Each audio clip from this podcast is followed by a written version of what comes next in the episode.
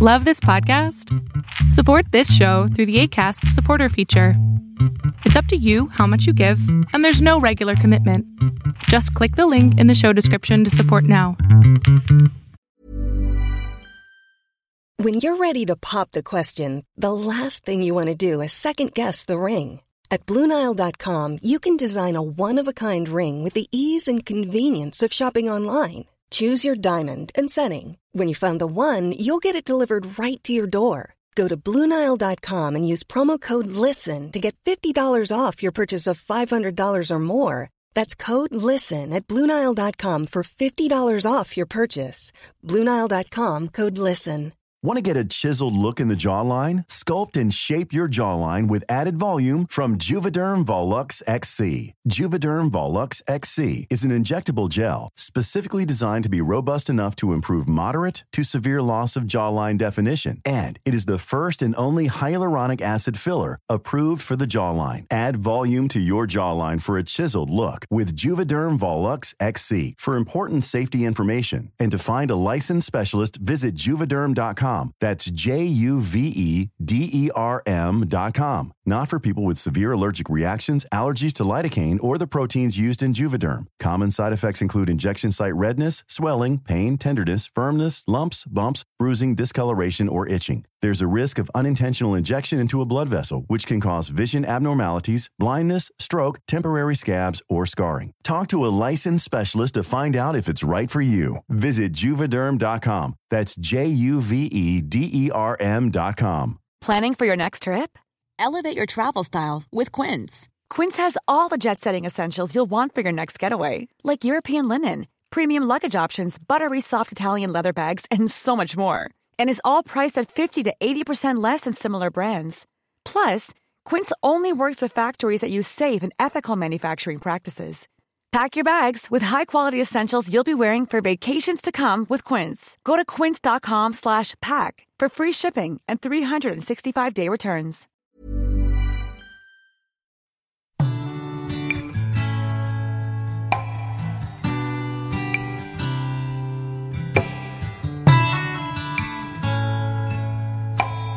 Hi, you're listening to Transforming Trauma. I'm Eve, and I'm here to remind you that healing is possible. We need each other, and it's much easier when we don't try to do it alone. Now, onto our show. My guest today is a dear friend of mine, Logan. We've known each other since before we could talk, and it's hard to put into words, very punny, I know, how much it means to me to be speaking with her about this topic about healing from sexual trauma and getting support. While Logan doesn't work in the field, we do go back to volunteering in high school with the Gay Straight Alliance, and I'd be remiss not to share that she's a passionate advocate for dog rescue and a very generous human being who I admire. Initially, I thought this episode could be about what a great ally she's been to me and what that's been like, but we decided that we both support each other, so we're going to share about what it's like being a survivor and how it feels to find support as survivors. So I was thinking about where to begin and how this topic is truly the heart of why I'm doing the podcast, because healing from trauma is rooted in building connections in mind, body, and spirit, and that finding connections, creating a support system is absolutely essential. So just to briefly say that remember while you're listening that people's needs change over the years, and so hopefully this conversation reminds us that understanding what's helpful and what's hurtful can change over time as our understanding of ourselves changes. And lastly, remember that responding to people that people respond to traumatic experiences in a variety of ways and different people can respond to the exact same event differently. The effects of trauma often lead to isolation and sometimes people will say to themselves because they're afraid that expressing strong or painful feelings will scare other people away or be too much.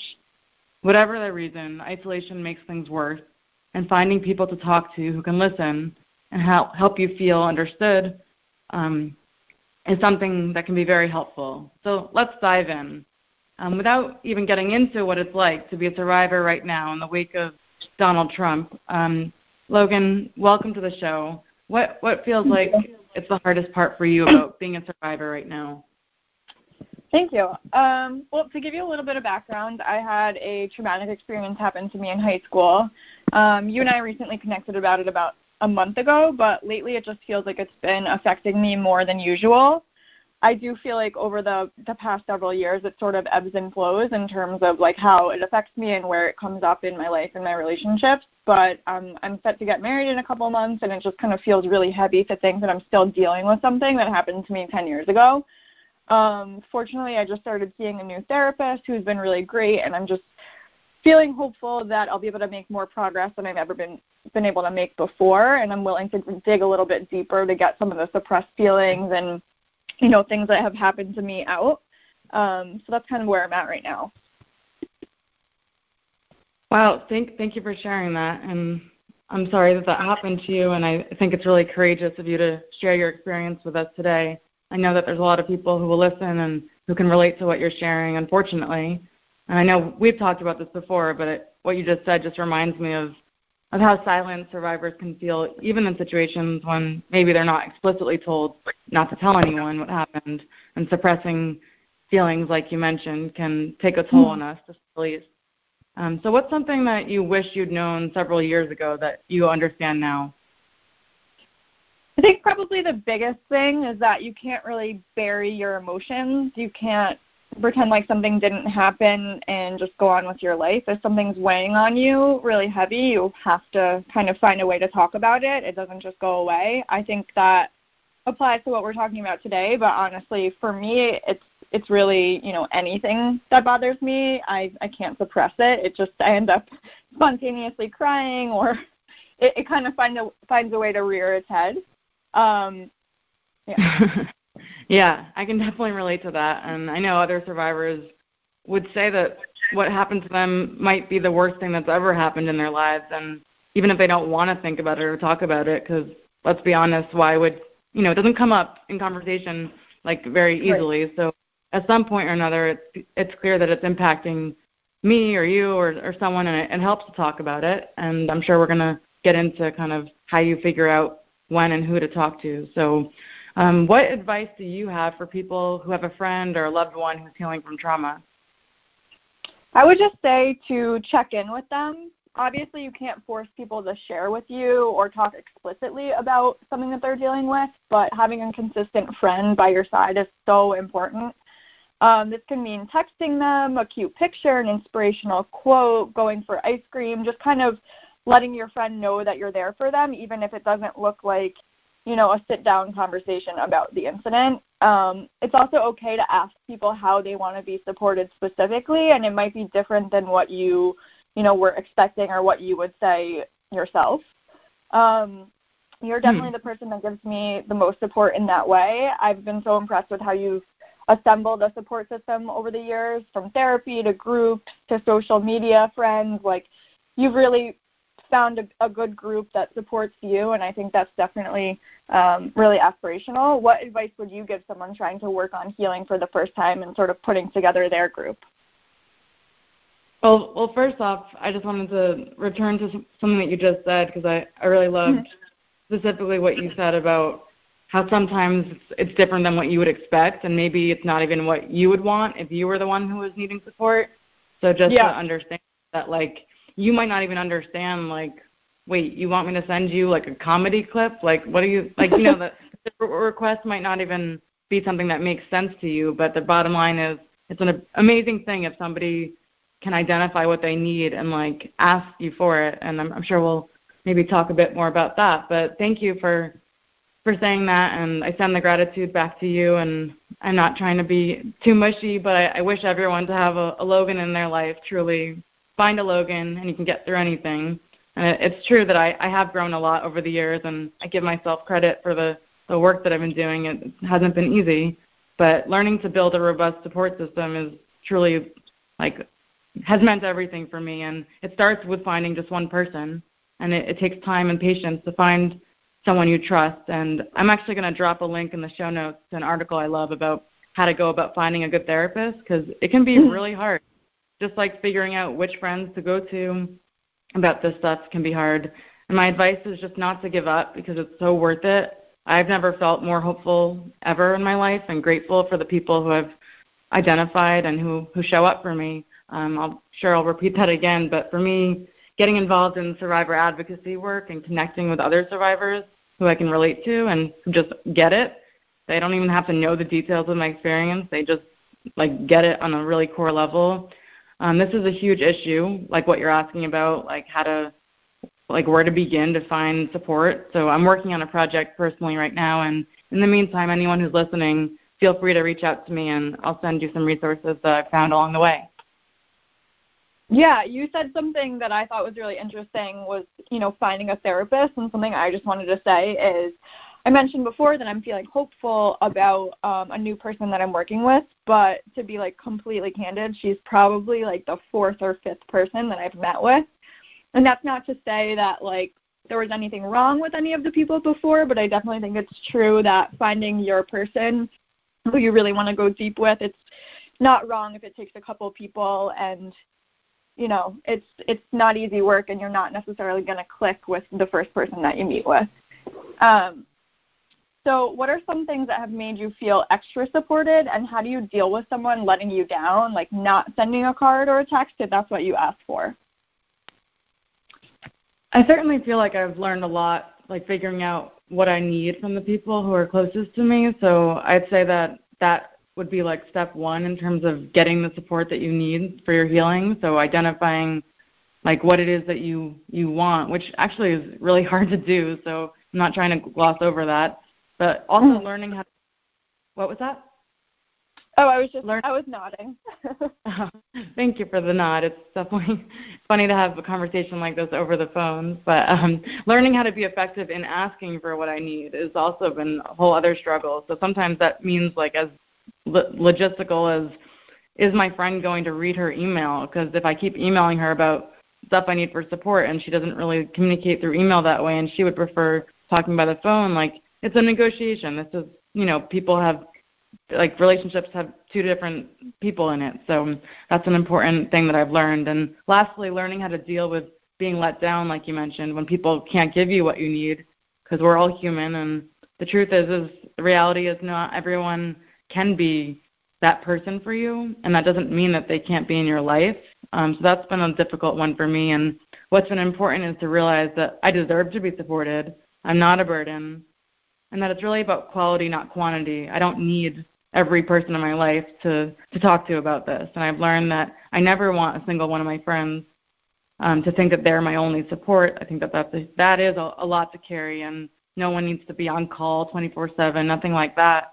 Um, I make sure that they know that those aren't my expectations. And yes, my language of love definitely involves affirmations. So any card or note that I've received over the years, whether from a, a good friend or someone who's heard me speak about my story, um, I even asked for cards from some of my closest friends this past year, which which was new for me, which I think you were referring to. So yeah, you know, finding new ways to to say, you know, right now I'm feeling okay, but when I'm struggling, it would mean a lot if I had a card to look at on my wall.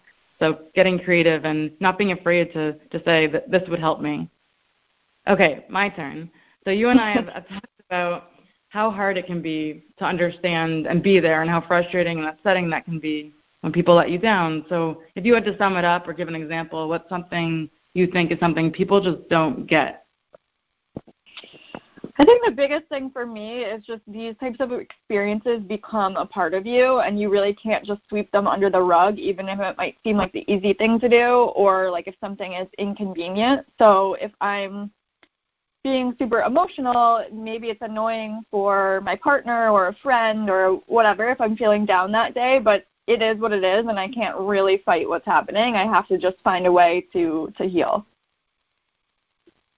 Yeah, I I hear you as some of my survivor friends have said recently, you know, I was silent for so long and now I found my voice and letting go of the shame that sunk my sailboat and I can't shut up. And I did just make up the sailboat part, but my point is, I like that it. I agree I agree. Sweeping it under the rug doesn't work. I tried that in the form of repressing memories and minimizing, kind of like what you're saying, like you want to just like move on. Hello, mm-hmm. like why would you not want to?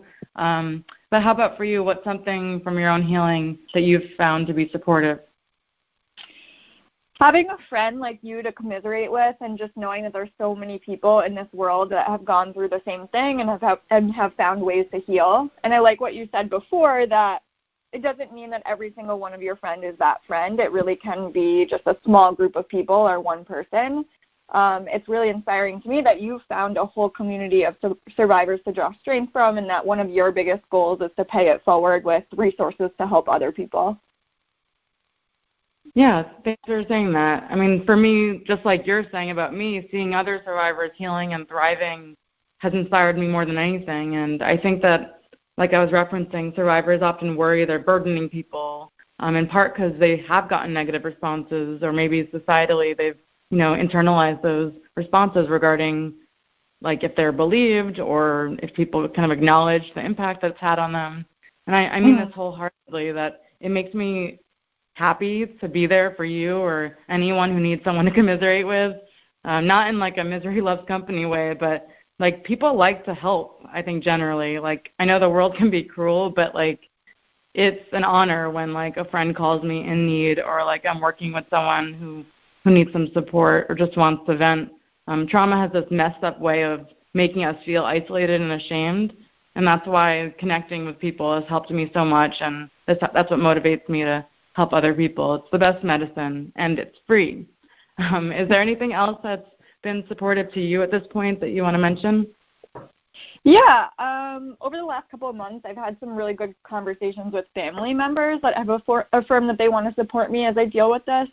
Um, I think the worry in the back of my head for all these years is that people have forgotten about what happened and I'm sort of alone in it. But just hearing from the people that I love, even though we might not talk about it every day, that they do, still think about it and they still want to support me. Yeah, that's a that's a great point, and I'm I'm so happy to hear that is your experience right now. Just a simple statement that somebody wants to support you as you continue to deal with it, like that just says so much. It's an acknowledgement that this didn't just like end years ago that this is ongoing and it's just I feel like it can be that that simple. Um, it makes a big difference if survivors like you have have family that they can count on or talk to, but realistically, not everyone does have that kind of communication. Um, I also want to say that I I think that it's huge, and I'm with you about people forgetting what happened, um, mm-hmm. and it, it speaks to what we were saying earlier about the value of of checking in. Um, there's so much more to talk about, but I think one one point that I want to make before we start to wrap up the conversation is that whether it's an anniversary to a traumatic event or there's like huge headlines about sexual assault that could be triggering, there's there's been so much, especially the past year. Um, it, yeah. it feels good to be checked in with, and I don't know about you, but I'll never be mad if someone says, "Oh, I was thinking of you when I read this," or "I saw this happen today," and wondering how you're doing on the contrary, it, it feels really crummy when there's no acknowledgement. It feels like it's always on me to bring up the topic, and the reality is people are afraid and don't always feel comfortable having these conversations. So I think that one message I want to send people with today is that we have to be brave if we want to be there for the people that we love. Um, and to come full circle as we close this conversation that I would love to have for for a lot longer, but um, this podcast for right now is titled Transforming Trauma. I was just curious in a few words what that means for you right now. Yeah, first of all, I love the name, but um, I think it just means making taking something negative and painful and maybe finding a positive. For me specifically, it means that you know this experience has brought our relationship closer, and it's allowed for me to have some really productive conversations with family members and things like that. Obviously, we wish that these types of experiences would never ever happen, but they can also help us find our strength and maybe even connect with other people who've gone through similar things. Yes, beautifully said. Find the people who want to support you. They will show up. Keep reaching out. You deserve it. And thank you, Logan, for joining us today. It means so much to me to have you as my first guest on the show. And once again, thanks for your time. It's been a real treat. And thank you for listening. Until next time, be well. And lastly, I want to plug one of my greatest supporters, the Beyond Surviving podcast with Rachel Grant. You can learn more at rachelgrantcoaching.com. Thanks all.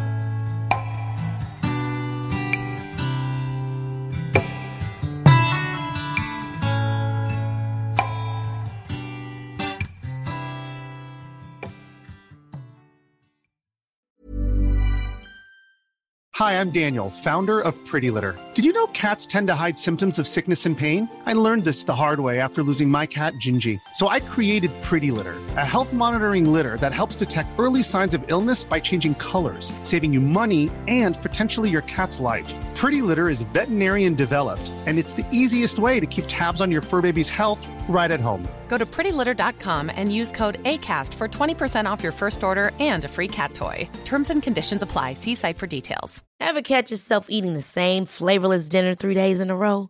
Dreaming of something better? Well, HelloFresh is your guilt free dream come true, baby. It's me, Keke Palmer.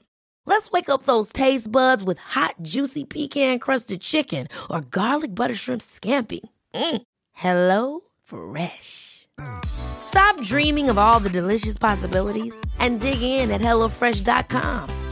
Let's get this dinner party started. Planning for your next trip? Elevate your travel style with Quince. Quince has all the jet setting essentials you'll want for your next getaway, like European linen, premium luggage options, buttery soft Italian leather bags, and so much more. And is all priced at 50 to 80% less than similar brands. Plus, Quince only works with factories that use safe and ethical manufacturing practices. Pack your bags with high-quality essentials you'll be wearing for vacations to come with Quince. Go to quince.com/pack for free shipping and 365-day returns.